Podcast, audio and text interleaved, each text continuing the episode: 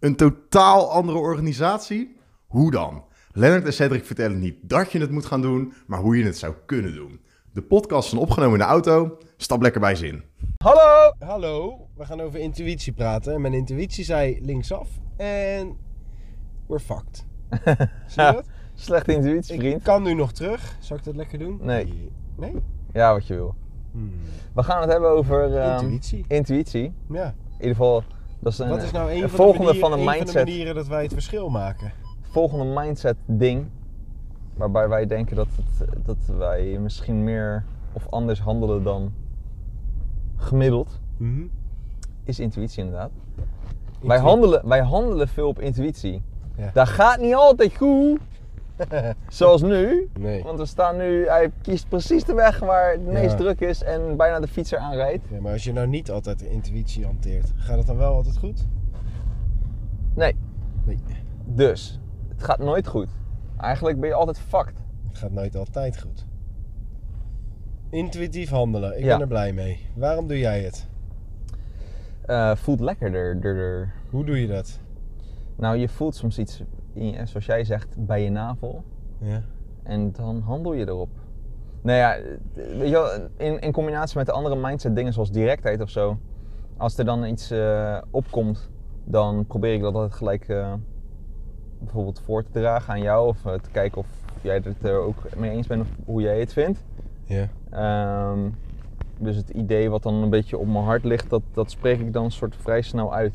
Ja. Ehm, dat denk ik dat het ook intuïtief handelen is. Mhm. Eh, weinig, schro- weinig schroom. Toch weer weinig schroom, dus terug, het is ook wel terug een naar direct... nummer 1, fuck it mentaliteit. beetje fuck it En- mentaliteit en directheid en het Mhm. kritisch gewoon zon- zonder er... Stel dat ik in een gesprek zit bijvoorbeeld met een aantal mensen van een bepaalde organisatie om daar een verandering zeg maar in te brengen. Nou, dan hebben zij het ergens over. Ja, als ik dan voel van hé, hey, dit is iets wat ik zou... Wat, wat, wat mij opvalt of wat mij interesseert, dan zeg ik dat. En vaak wordt daar ook dan positief op gereageerd van wauw, dat is wel iets, weet je. Of dat, dat speelt er inderdaad. Of goed dat het gereflecteerd op die manier wordt. Dus En dat baseer je dan op intuïtie. ja, dat is gewoon een gevoel wat dan opkomt. Niet gestoeld op theorie of wel? Nou, ik denk dat. eh, ik geloof heel erg dat intuïtie eh, pas goed werkt wanneer je een bepaalde expertise in het onderwerp hebt. Ah.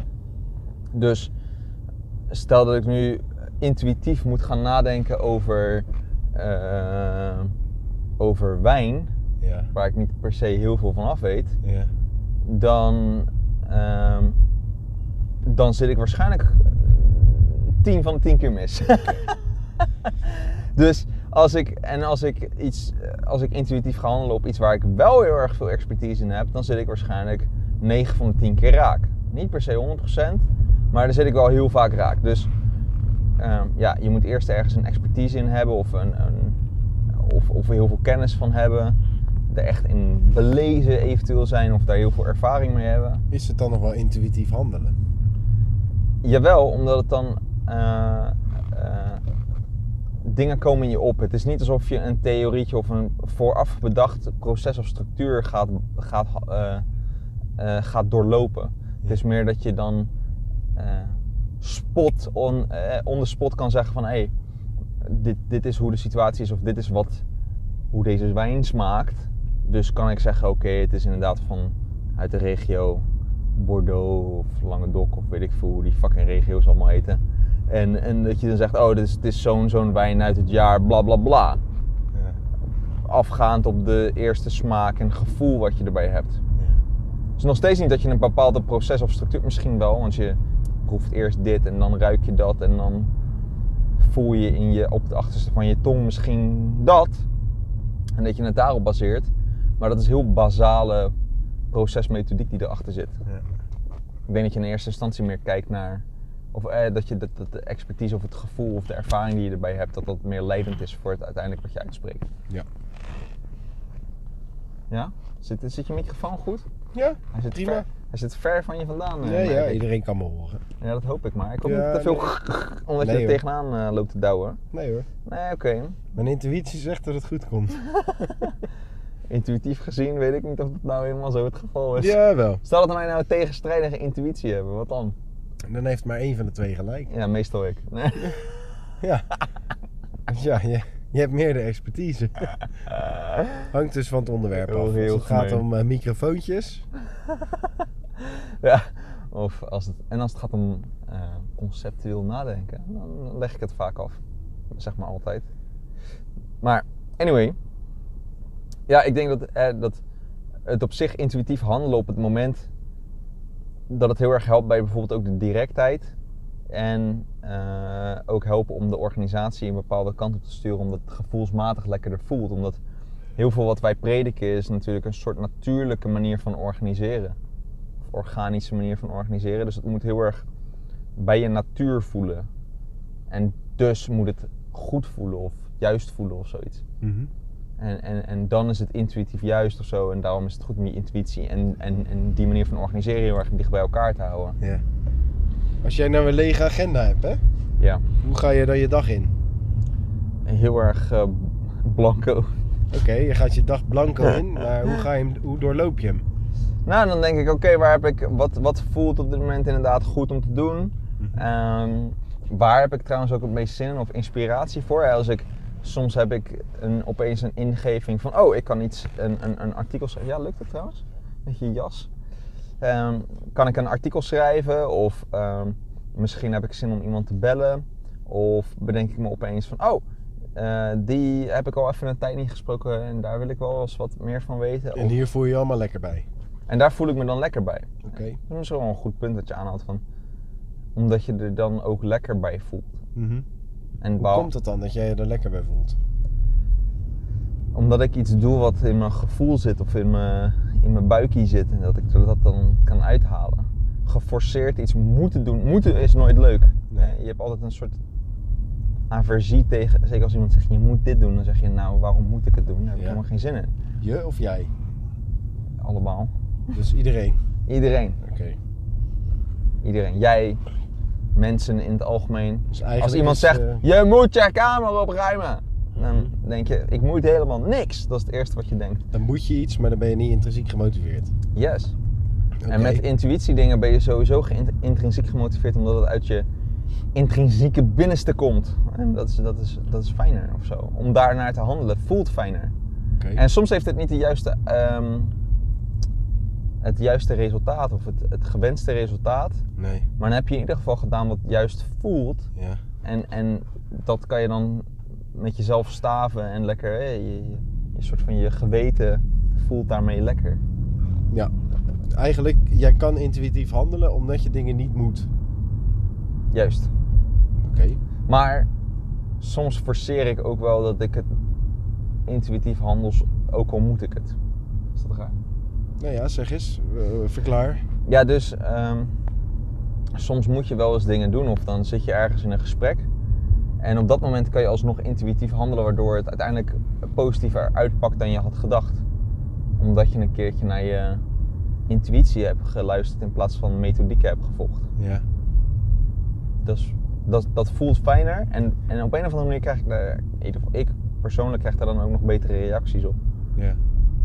Positieve reacties van, oh dat was inderdaad wel beter. Of goed dat je dat aanhaalde. Of ehm, dat is een interessant eh, topic, zeg maar. En als dat intuïtief handelen nou niet tot het beste resultaat leidt, waarom blijf je het dan toch doen?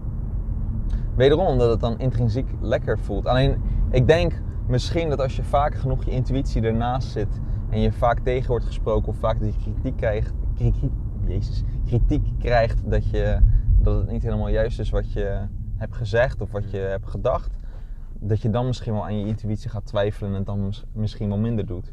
Maar dat zou heel erg zonde zijn, omdat... En ik denk dat op dat moment dat je dan misschien niet de expertise genoeg hebt op het onderwerp Ja. eh, om er intuïtief wat over te zeggen. Oké. En wat vind jij van het onderbouwen van zaken? Dus je hebt intuïtief een keuze gemaakt, maar een klant wil graag een onderbouwing op papier zien. Hoe voel je je daarbij? Heel kut. Ik stel de vraag omdat ik het antwoord al wist. Heel Waarom kut. Nou, omdat ik dan geforceerd dingen moet gaan opschrijven. Eigenlijk moet je dan gaan doelredeneren, terwijl je je intuïtie hebt aangesproken. Ja, en, en, en het is zo geforceerd en niet echt. Dat is het misschien ook met intuïtie. Het voelt echt. Terwijl een, een, methodiek, een methodiek of een, een, een proces of het dan maar opschrijven van heel erg geforceerd. Oh ja, maar waarom willen ze het eigenlijk? Omdat ze het willen zien dat ik het zogenaamd kan onderbouwen in schrift. Maar terwijl ik precies hetzelfde heb verteld en ze dat eigenlijk gewoon ter harte moeten nemen. Kijk, en als het gewoon een geheugensteuntje is, oké, maar zeg dat dan. Maar het is meer van, ik wil dat je het opschrijft, want eh, dan kan ik het mogelijk naar het bestuur verantwoorden. Ja, flikker toch een end op, alsjeblieft, weet je wel. Mhm. Het feit dat wij vaak anders denken, dat komt voor een groot deel voort uit het feit dat wij vaak intuïtief handelen in jouw ogen. Ja, ik denk het wel. Ik denk dat, dat heel veel mensen zich veilig voelen met structuren en modellen en processen. En dat een soort van houvast geeft, maar dat geeft alleen maar blijk van onzekerheid. En als je, eh, als je voorbij die onzekerheid gaat en durft te vertrouwen op je intuïtie, omdat je toch al best wel veel weet over het onderwerp en er, en er best wel eh, geïnteresseerd in bent, intrinsiek gemotiveerd in bent, dan komt het vaak gewoon al goed zonder dat je die methodes en structuren en processen nodig hebt. Eh, en dan, ben je, dan durf je ook buiten de lijntjes te tekenen, wat vaak heel erg nuttig gaat zijn voor je organisatie. Ja. En de mensen die dat niet durven, die zullen ook nooit die risico's durven nemen om het een keertje op een andere manier te doen. En dan blijf je in het oude terroristische gezwets, omdat dat het enige is waar nog een houvast te pakken is. Hè? Het, het, het, het zelfsturende of het nieuwe manier van organiseren of dat anders organiseren, dat is, dat is nog onontgonnen gebied. Dus dat, daar zijn pioniers in nodig die hun intuïtie en hun gut feeling volgen. Oké. Eh, Dus je denkt zelfs dat het een van onze verkoopargumenten is. Dus dat wij vaker geboekt worden omdat wij onze intuïtie volgen. Ja, zeker. Wij hebben er meer scheid aan. We hebben die fucking mentaliteit dat wij onze intuïtie en wat wij denken dat goed is. En dat wil niet zeggen dat het in die end echt goed is.